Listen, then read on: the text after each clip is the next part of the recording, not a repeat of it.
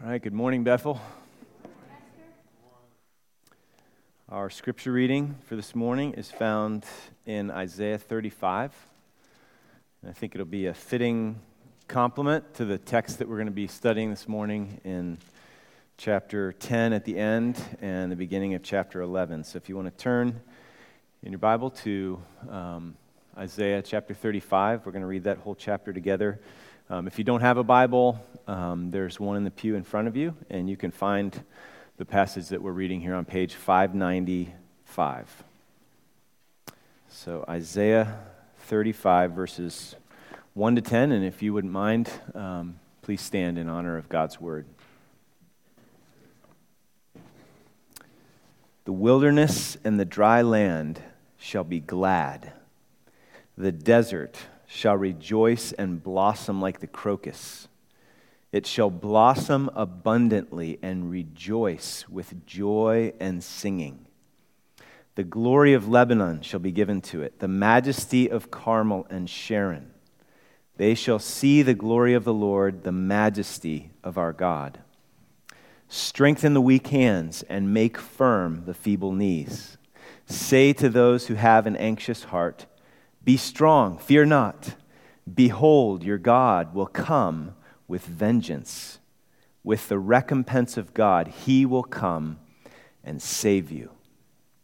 Then the eyes of the blind shall be opened, and the ears of the deaf unstopped. Then shall the lame man leap like a deer, and the tongue of the mute sing for joy. For waters break forth in the wilderness, and streams in the desert.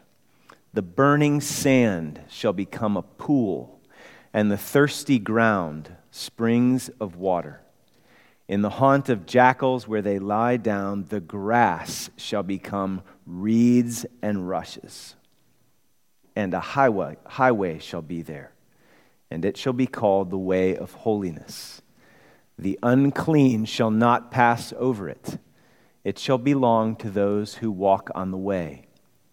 Even if they are fools, they shall not go astray. No lion shall be there, nor shall any ravenous beast come up on it. They shall not be found there, but the redeemed shall walk there. And the ransomed of the Lord shall return and come to Zion with singing. Everlasting joy shall be upon their heads. They shall obtain gladness and joy, and sorrow and sighing shall flee away. This is God's word, and it's good news. Amen? Amen. You may be seated. Okay, so I just prayed it, um, but let me just make it really explicit. Here's what this message is all about.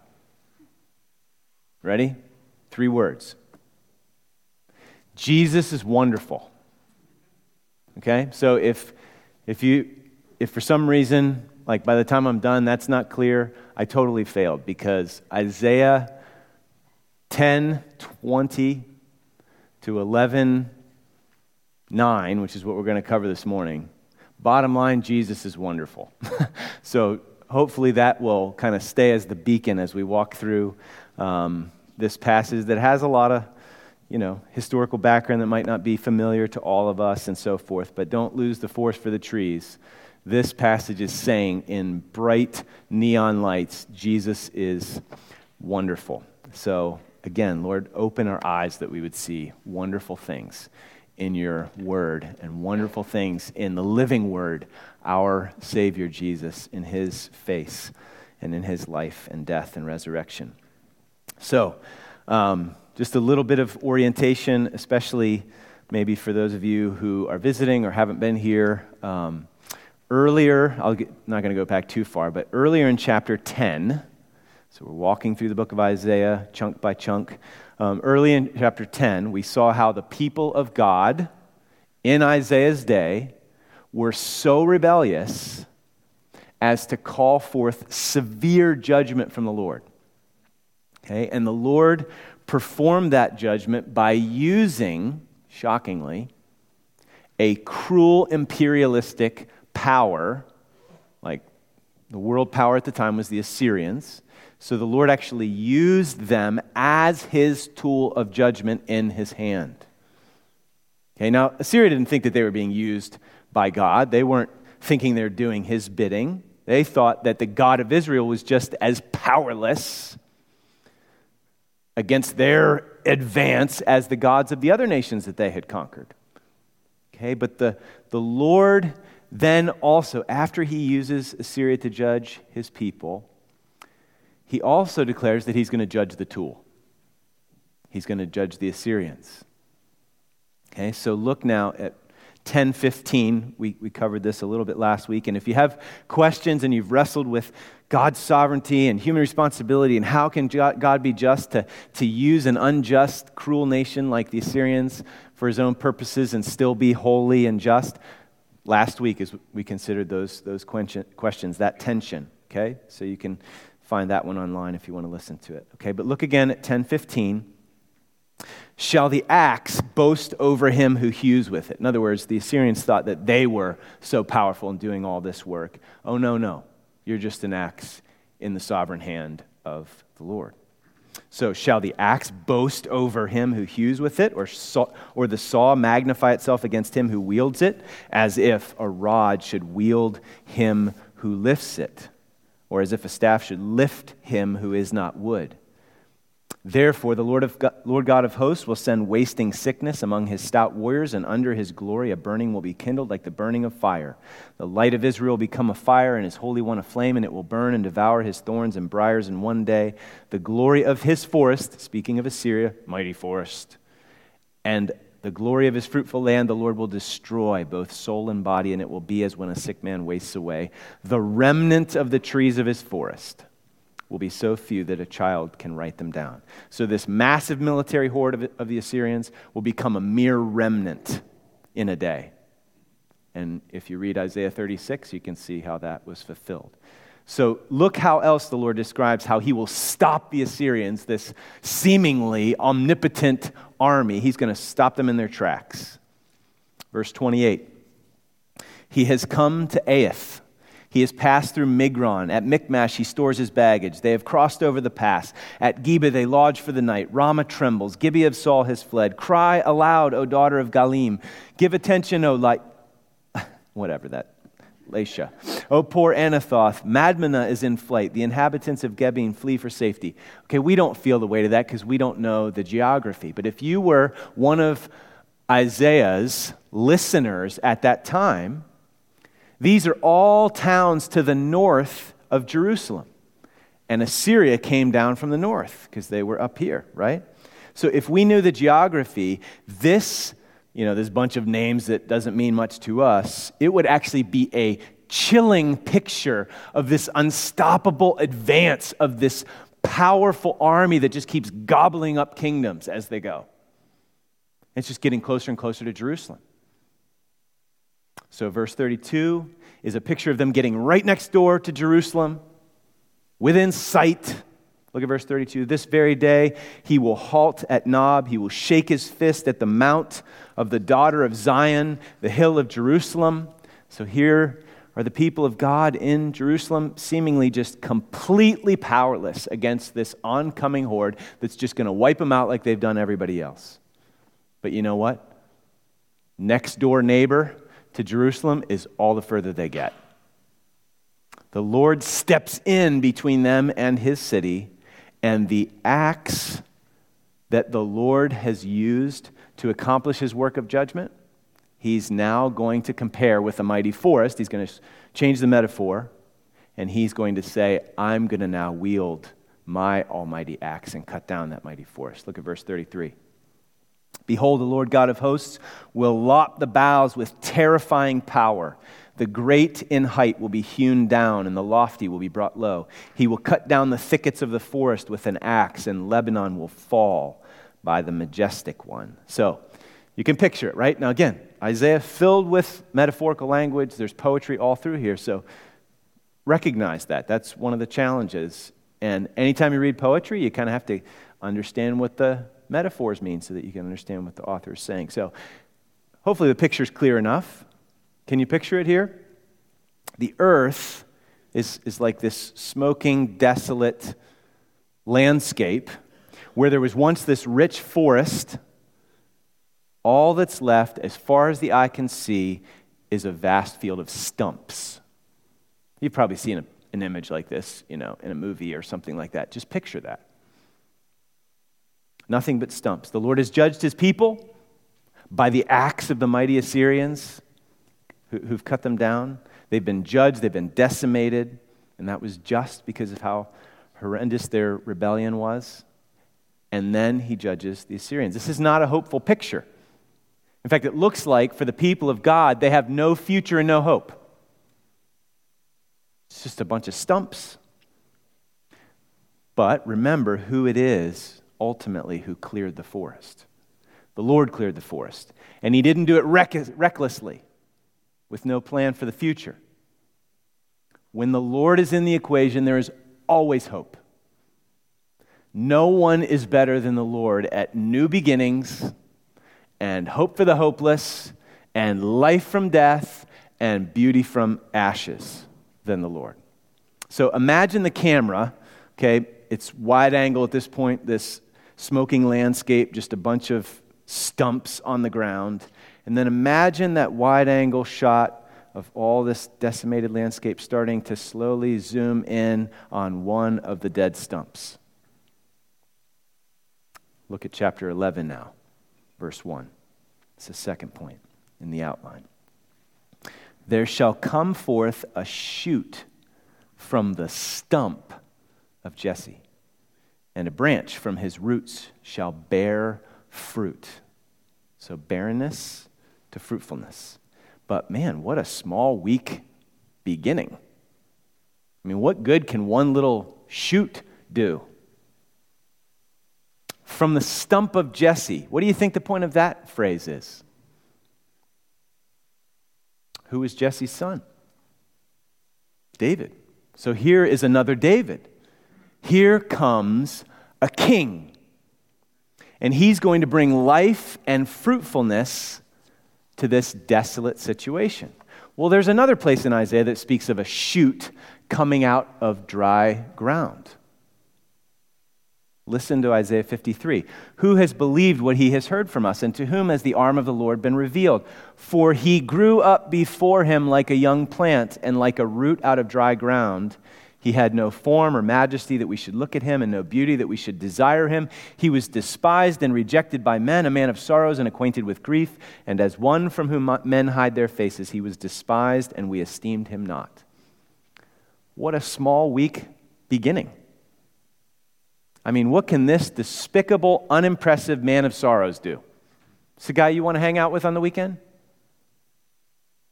Surely he has borne our griefs and carried our sorrows. He was pierced for our transgressions. Uh, Isaiah 53 goes on. He was crushed for our iniquities. Upon him was the chastisement that brought us peace. And with his wounds, we are healed. All we like sheep have gone astray. We have turned every one to his own way, and the Lord has laid on him the iniquity of us all. Prophecy of the cross. Jesus on the cross bearing our sin. This righteous one, my servant, will make many to be accounted righteous, like Russell mentioned in that Luke 18 passage. And he shall bear their iniquities, because he poured out his soul to death and was numbered with the transgressions, transgressors. So, talk about new beginnings, or hope for the hopeless, or life from death, or beauty from ashes. Okay, this is the renewal that we really need. So, this new David this king is qualified to deal with our greatest problem. Their sinful, for, for Judah, for the Israelites, their sinful, unbelieving hearts were their greatest problem. It's the same is true for us. So, listen, there is a problem much bigger than cancer or other health problems or getting older or poverty or joblessness or job dissatisfaction or loneliness, etc. We all have a much bigger problem than those things. It's our sin that separates us from the Lord, who is our only hope and help. And he is a much more terrifying enemy than even the greatest imperial superpower. That's why Jesus said things like, Don't fear those who can kill the body, but after that have nothing more that they can do. Fear him who, after killing the body, can destroy both body and soul in hell. So if, if by Jesus' life and death, this shoot, this promised Messiah, if by his life and death on the cross we can be reconciled to God, at peace with God, then we don't face all our biggest problems in this life alone. We face them with the King of Kings. If he is for us, who can be against us? So let's look at how eminently qualified this new David is to be our king. He's got more than royal blood in his veins. Okay, though he is from the lineage of David, he has the Spirit of God also filling and empowering him. He is the anointed one, anointed by the Spirit of God. He is the Messiah. Messiah just means the anointed one. Okay, so look at verse 2. And the Spirit of the Lord shall rest upon him. Remember, this is all about Jesus being wonderful. okay? The Spirit of the Lord shall rest upon him, the Spirit of wisdom and understanding. So, thus far in the course of the Old Testament, the Spirit of the Lord has rested on special representatives, and the Spirit has endowed certain people with abilities to perform tasks, right? So think of Moses, and he was a leader, he led God's people out of Egypt, or the prophets, Spirit rested on them to speak God's word, or even craftsmen. When they were building the temple, the Spirit empowered these people to do skillful work. Okay, so these two characteristics here in verse 2, wisdom and understanding, they're mental faculties having to do with the ability to judge and to rule. So he's going to judge with wisdom and he's going to govern with understanding. Look down to the middle of verse 3. He shall not judge by what his eyes see or decide disputes by what his ears hear. But with righteousness he shall judge the poor and decide with equity for the meek of the earth. Okay, so in, in other places in the Bible, you know, in Revelation 1, there's this, this vision of Jesus, and remember how it says that his eyes are a flame of fire? You know what that means? It means he sees through to the truth in everyone and everything. And in Colossians 2, it says that in Christ are hidden the treasures of wisdom and knowledge. All of it is hidden in Christ.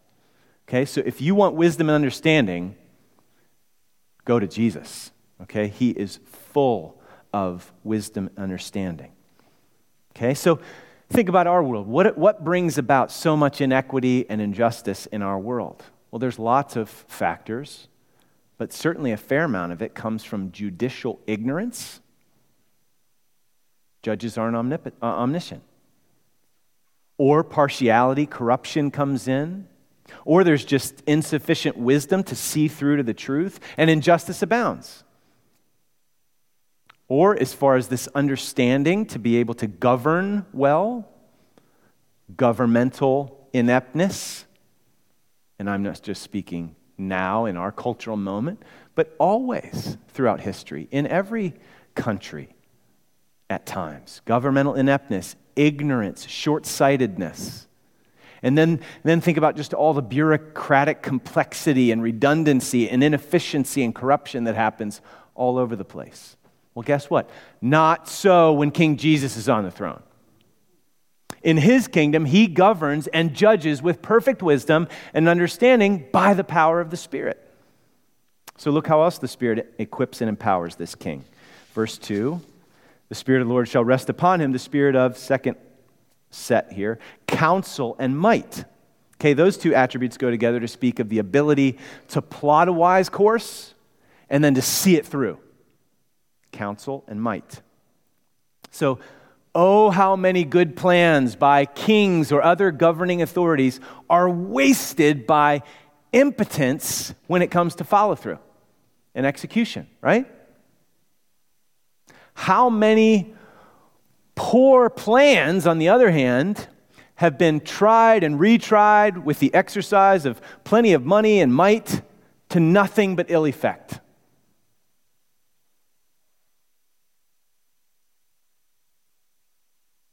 Few things in our state along those lines.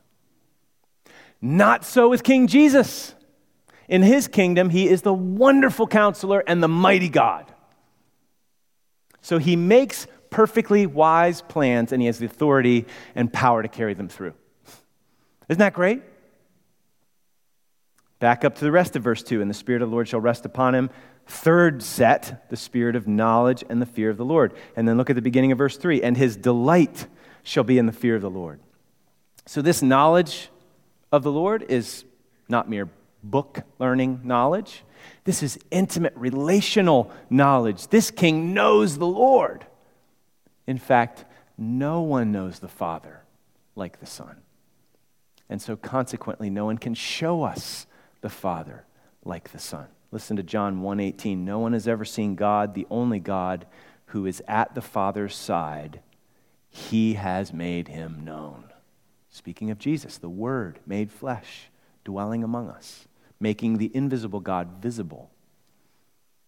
Okay? And then the fear of the Lord, it's always a moral category in the Bible.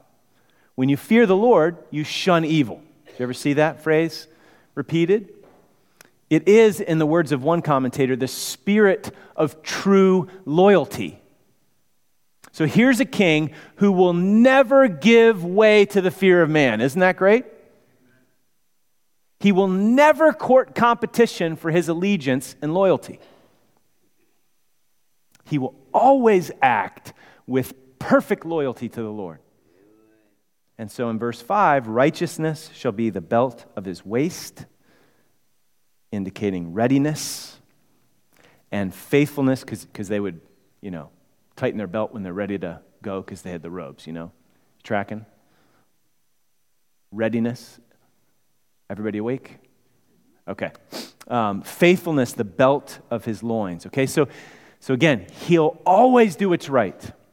He'll never break a promise. And he'll do it all not by might, not by power, but by my spirit, says the Lord. Spirit of the Lord anointing this king. So Isaiah is just filled with good news of the God who saves. And just think about this recent section. Chapters 1 to 6 are kind of like a section, chapters 7 to 12 are a section. And in chapter 7, you had the first prediction of the virgin who will conceive and bear a son, and his name shall be Emmanuel, God with us. And then there's a prediction of chapter 9 For to us a child is born, to us a son is given, and the government shall be on his shoulders, not ours, thankfully. And his name shall be called Wonderful Counselor, Mighty God, Everlasting Father, Prince of Peace. Of the increase of his government and of peace there will be no end on the throne of David, son of Jesse, and over his kingdom to uphold it and or establish it and uphold it with justice and with righteousness from this time forth and forevermore. The zeal of the Lord of hosts will do this. So, any amens? Jesus for president. As Alec Motyer, one of my favorite commentaries for Isaiah, he writes this. He says, In David's line, king after king had failed whether by character defect or by administrative maladroitness. In other words, not adroit, you know, not real savvy in his administration. In this king, character and rule are in total harmony. He doesn't need advisors or a cabinet of counselors. Jesus doesn't need a PR campaign to handle his approval ratings. He doesn't have to worry about approval ratings. He doesn't ever have to resort to slinging mud at the competition because there really isn't any competition. He doesn't have to manipulate or pressure or cajole to get his way or push his agenda. He can't be fooled, hoodwinked, bribed, misled, deceived. He will not overreact and he will never underrespond. He is not biased or partial or gullible. Jesus is brilliant. He is perfectly wise and just. He's not going to lead us astray, folks. He's not going to fail us. He's not going to deceive us. He's not going to sell us a bill of goods. He's not going to make empty, idealistic promises that he can't keep simply in order to kind of froth up public approval and puff his approval ratings. And you know what? He's never going to oppress us. Instead, as you've already heard once, but it's appropriate again, he says, Come to me, all you who are weary and heavy laden, and I will give you rest. Take my yoke. Do you want to be enslaved to Pharaoh, to all the other harsh masters? No, take my yoke on you and learn from me, for I'm gentle and humble in heart, and you'll find rest for your souls. That is not an empty political promise by some, you know, candid hopeful. This is Jesus for president. Come, Lord Jesus. We can trust him. We can trust him without fear. We can trust him without reservation. Listen to Ortlund. if we do hold back, if we do resist him, if we do hold him out at arm's length, if we have reservations, listen to what he says. We are saying that we are more to be trusted than he is. We're saying that he is no better than a pompous Assyria or a wishy washy Ahaz in the context of Isaiah. That is our greatest sin to think and act as our own saviors and to disrespect the Savior of the world. We often hesitate. We often equivocate. We kind of vacillate between two opinions. We run to other functional saviors, so called rescuers and rulers. We cling to other comforters. We hold on to other helps. We believe, but oh, how we need help with our unbelief, yes? And that's the whole point of all that the Lord is doing here, is to give that kind of help. He has help for those who struggle to trust Him. Doesn't mean it's going to be an easy path, but it is a loving path. So look at it here. Third point a refiner's fire for the remnant. We're going to actually go back up to the end of chapter 10 again and see this played out. Verse 20. In that day, the remnant of Israel and the survivors of the house of Jacob will no more lean on him who struck them. Remember how they tried to, to buy off Assyria to protect them from their threatening neighbors? So they leaned on Assyria. Hey, there's some serious muscle to protect us. We just need to pay a little tribute out of the temple treasury and then we'll be good to go. And God said, No, what are you, what are you trusting in them for and not trusting in me? So I'm going to so work to purify a people so that they stop relying on all these empty helpers, these false saviors. In that day, the remnant of Israel, the survivors of the house of Jacob, will no more lean on him who struck them, but will lean on the Lord, the Holy One of Israel, in truth. Okay, here's the main point in this section the omnipotence of the Lord of hosts that we've seen all over this, this section. It's actually exercised to purify his people from all their false saviors and false gods and false refuges and false helps. Okay, so I was talking with a friend in Starbucks the other day, and we're talking about the things that we run to to self medicate. Okay, and he was admitting one that he had recently run to that instead of helping, actually was biting him. Like it, you know, came around to bite him. So, some of us run to food, to alcohol, satisfaction of our lusts, money, shopping, diversions, television, etc. So, all kinds of things that we run to whenever we feel threatened.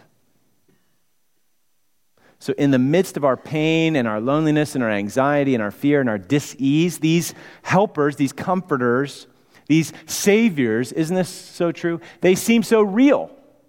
God seems so unreal. I've had plenty of people tell me that. And I've experienced it myself. But isn't it ironic how the help they offer is fleeting and false? It's actually unreal. It's a false promise. It's, it's like a mirage. And then you get there and the bubble pops and you got sand in your mouth.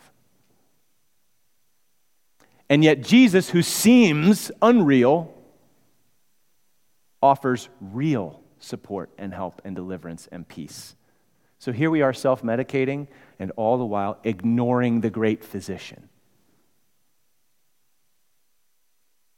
Listen again to Ray Ortlund. This is the question Isaiah wants each of us to think through. Where do I get my security, coping skills, confidence for the future? Many salvations are vying for our allegiance, and every false support we lean on turns around and bites us. We do lean on forces that strike us, abuse us, sneer at us. But Jesus never betrays our trust. Isaiah is helping us understand the difference that grace makes. We learn to examine ourselves. When I'm stricken with disillusionment, emptiness, self hatred, when these emotional undercurrents are dragging me down, what false Savior am I leaning on? To his glory, God will not put up with that humiliation. He wants you to know what it means to lean on him in truth a practical faith in Him alone because that is your salvation. Listen to this. When He rips from your arms some false trust that has struck you a thousand times, and a thousand times you've gone back to it in servile compliance, and you're ready to go back again, when God tears it away, do you see what He's doing? His grace is setting you apart as one of His remnant, dear to His heart. He wants you to rely on Him alone. Do you believe that? Do you believe that's His loving purpose? If so, then maybe He's calling you, He's calling me, He's calling us to repent this morning. That's so often just what we need. We could feel like, I don't know what to do. Well, how about call it what it is and say, I'm sorry, help. Repentance is just like climbing out of a broken cistern that can't satisfy your thirst and coming to drink at the fountain of living water. that should kind of be like breathing for a Christian. Look at verse 21. A remnant will return. That's repentance. The remnant of Jacob is the people of God. Where are they going to go when they return? They're going to go to the mighty God. Who's the mighty God? Chapter 9. Unto us a child is born, a son is given, wonderful counselor. Going to come to Jesus because he's wonderful. Wonderful counselor, mighty God, everlasting Father, Prince of Peace. He is our anointed, appointed Savior. He's a real Savior. And all the rest is just smoke and mirrors. So, how does the faith of the remnant get purified? And if we are in Christ, we are that remnant now the people of God? How does our faith get purified so that we rely on and lean on the Lord alone? Well, guess where that happens? It happens in the refiner's fire. The fire of suffering and threats and trials. Okay, for the remnant in Isaiah's day, all, the, all these wonderful promises did not mean that all the external threats were going to just suddenly, finally be removed. Look at verse 24 of chapter 10. Therefore, thus says the Lord God of hosts, O my people who dwell in Zion, be not afraid of the Assyrians when they strike with a rod and lift up their staff against you, as the Egyptians did. In other words, they're still coming. but you don't have to be afraid of them because I'm bigger than them and I'm using them and I'm, over, I'm overseeing all this. I'm sovereign. Trust me. So think about how this follows. If you were here two weeks ago, Tyler preached on Romans 8. Think about how well this echoes Romans 8. Don't fear. Not even the cruel attack of the Assyrians can separate you from God's love. If you were in the, you know, Isaiah's time. If you, if we are part of God's people, if we're trusting Him, what's the worst thing they can do? Kill us? To live as Christ and to die as gain. Don't fear those who kill the body and after that have nothing more that they can do. So the same is for us with our biggest problems, all our greatest external threats. They're not our biggest problem. That was already taken care of by Jesus. So if God's wrath that we deserve to bear because of our sin was already borne for us by Jesus on the cross, then not even, Romans 8, tribulation or distress or persecution or famine or nakedness or danger or sword can separate us from God's love. And not only that, but every one of those fiery trials is actually a tool in the hand of this sovereign God, loving God, that He's using to grow us in grace and purify our faith so that we rely totally on Him. He wants to build our house on rock, not the shifting sand of trusting in all this faux savior stuff, false saviors that will never, they'll betray our trust left and right. So that's why Romans 8 goes on to say, no, in all these things, we're more than conquerors through him who loved us. So even these threats are, tur- are turned for our good as tools to purify our faith. So the scariest threats are turned into servants of our growth in grace. Let me just try to contemporize this and I'm intentionally doing it in an extreme form so that you'll see how it applies to everything lesser as well. Okay?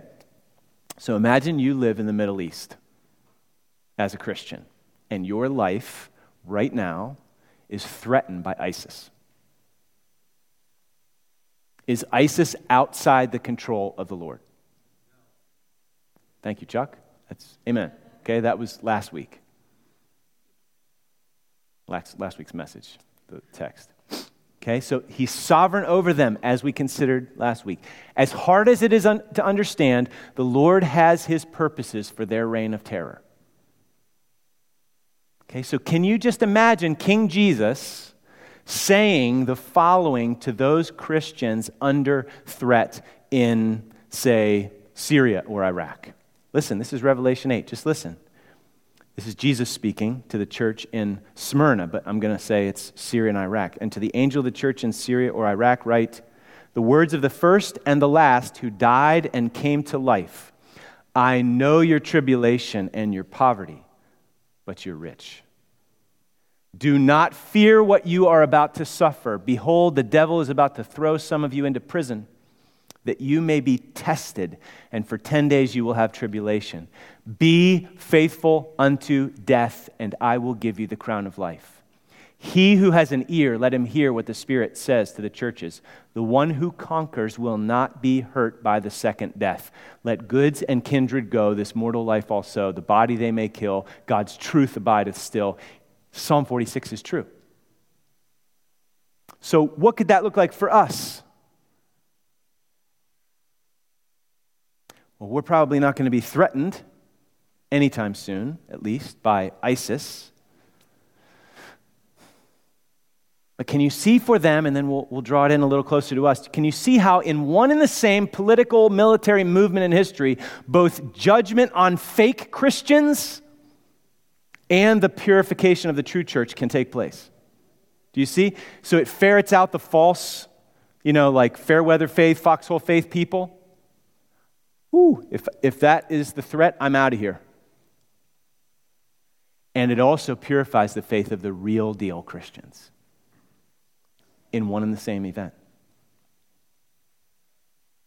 So, will you respond in faith or will you respond in fear? Remember chapter 7? Ahaz, who is the foil to this king who is to come, if you are not firm in faith, you will not be firm at all. But if you are firm in faith, you need not fear the Assyrians or ISIS or whatever the threat is in our lives. The Lord will deliver just like he did out of Egypt or against the Midianites. Look at 10, 25, and 26. How did the Lord deliver in those times? The people were weak, he showed his strength. he did it at the Red Sea, he did it with Gideon. Okay, now, all this judgment and purification, all these threats are they going to just go on forever? I mean, is this just one more deliverance in a string of many, you know, circle of life and, you know, ad nauseum? No. There's one section in 11, 1 to 5 that we skipped. So remember how we saw how he's the wonderful counselor, mighty God. He makes perfectly wise plans and he has the authority and power to carry them out. King Jesus is now ruling from heaven, making his remnant people new. He is preserving us, he is protecting us, he is purifying our faith. But one day, he's coming back and he's going to set this broken, messed up world, he's going to set it to rights. And you know what? That is bad news for all his enemies. And let's not hold the enemies out too far. Paul said to the Philippians, Brothers, join in imitating me and keep your eyes on those who walk according to the example you have in us. For many, of whom I have often told you and now tell you even with tears, walk as enemies of the cross of Christ. Their end is destruction, their God is their belly, their appetite. That's where they run for the comfort, the rescue, the satisfaction, and they glory in their shame with minds set on earthly things. You do not want to be an enemy of this king. He can certainly make good on any threat. So look down to the middle of verse 4, and we'll see that. And he shall strike the earth with the rod of his mouth, and with the breath of his lips he shall kill the wicked. Sobering, but it's true.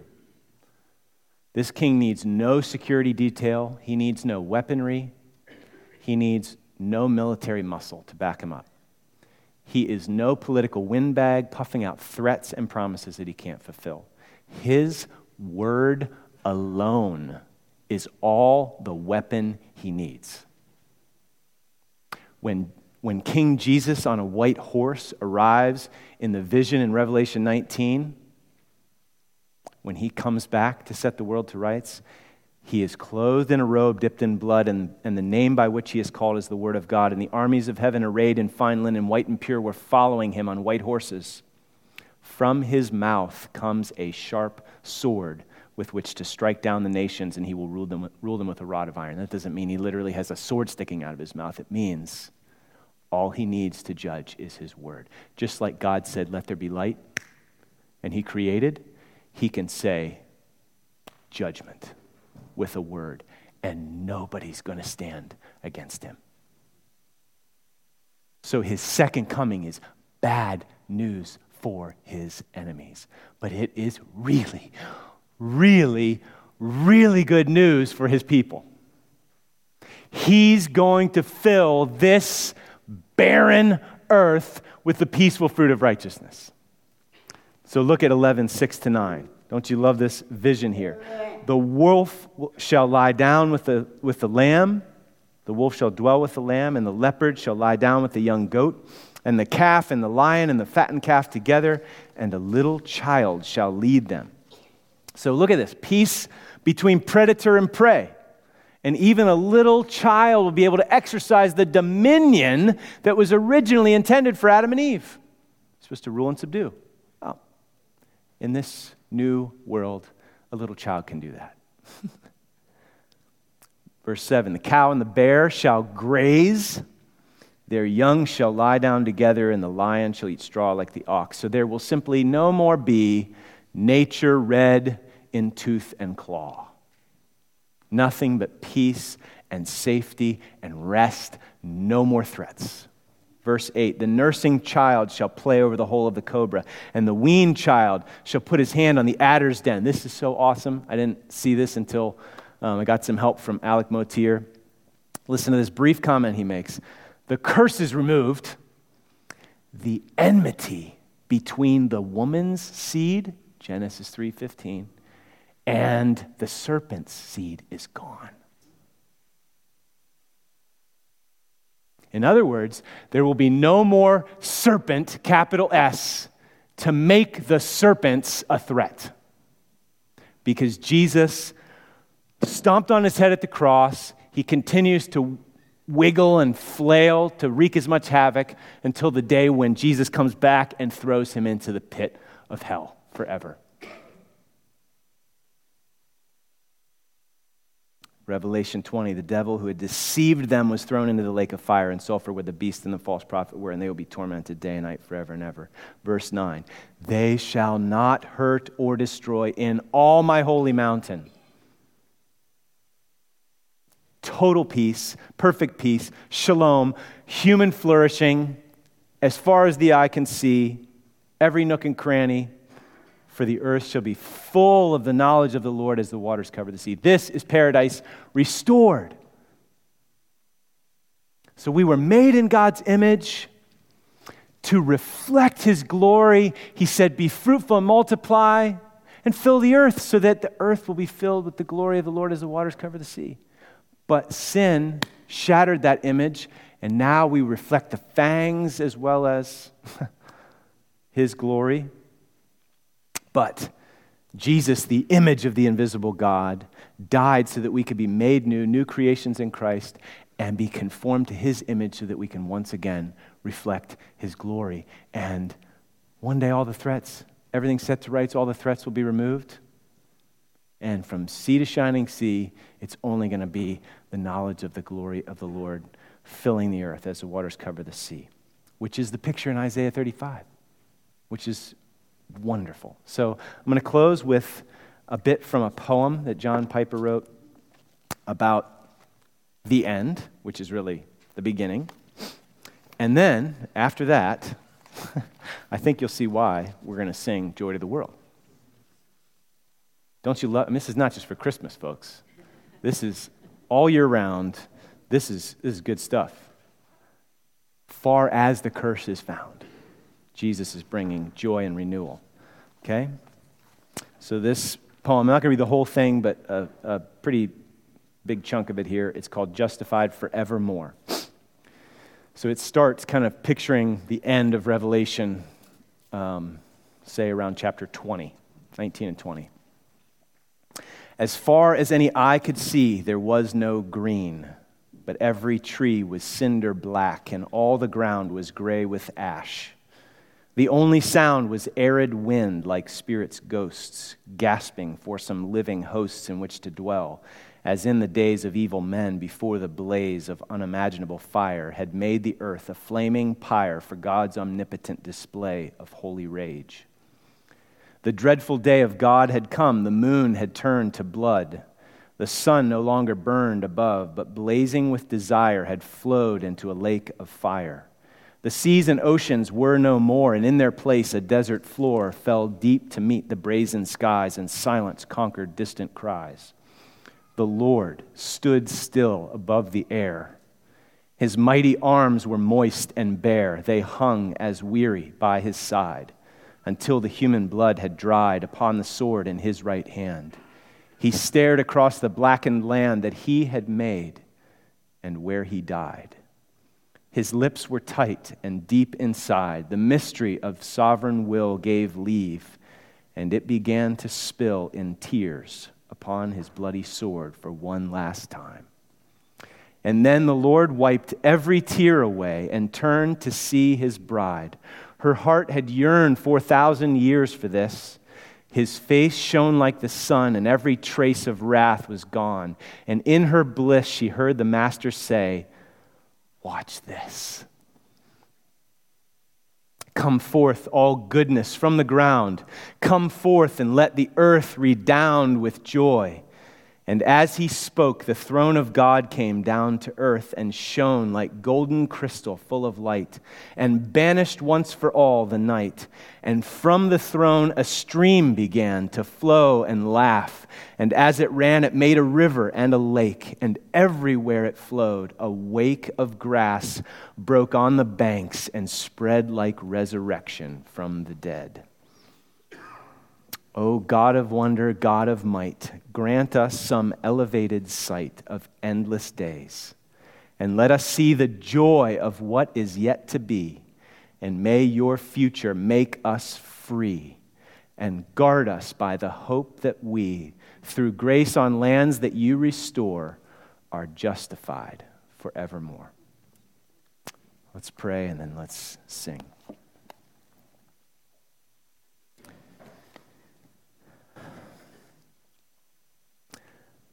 Oh Lord, I pray that we would receive our King and that every heart in this room would prepare him room and welcome him. And Lord, I pray that we would not have our minds and hearts set on earthly things, but that you would help us to set our minds and hearts on things above, on our great God and Savior, the Lord Jesus. That he would be our King and Master, and that we, his people, would walk this way of holiness, looking forward to the day when you will come again to make your blessings flow, far as the curse is found. In Jesus' name, amen.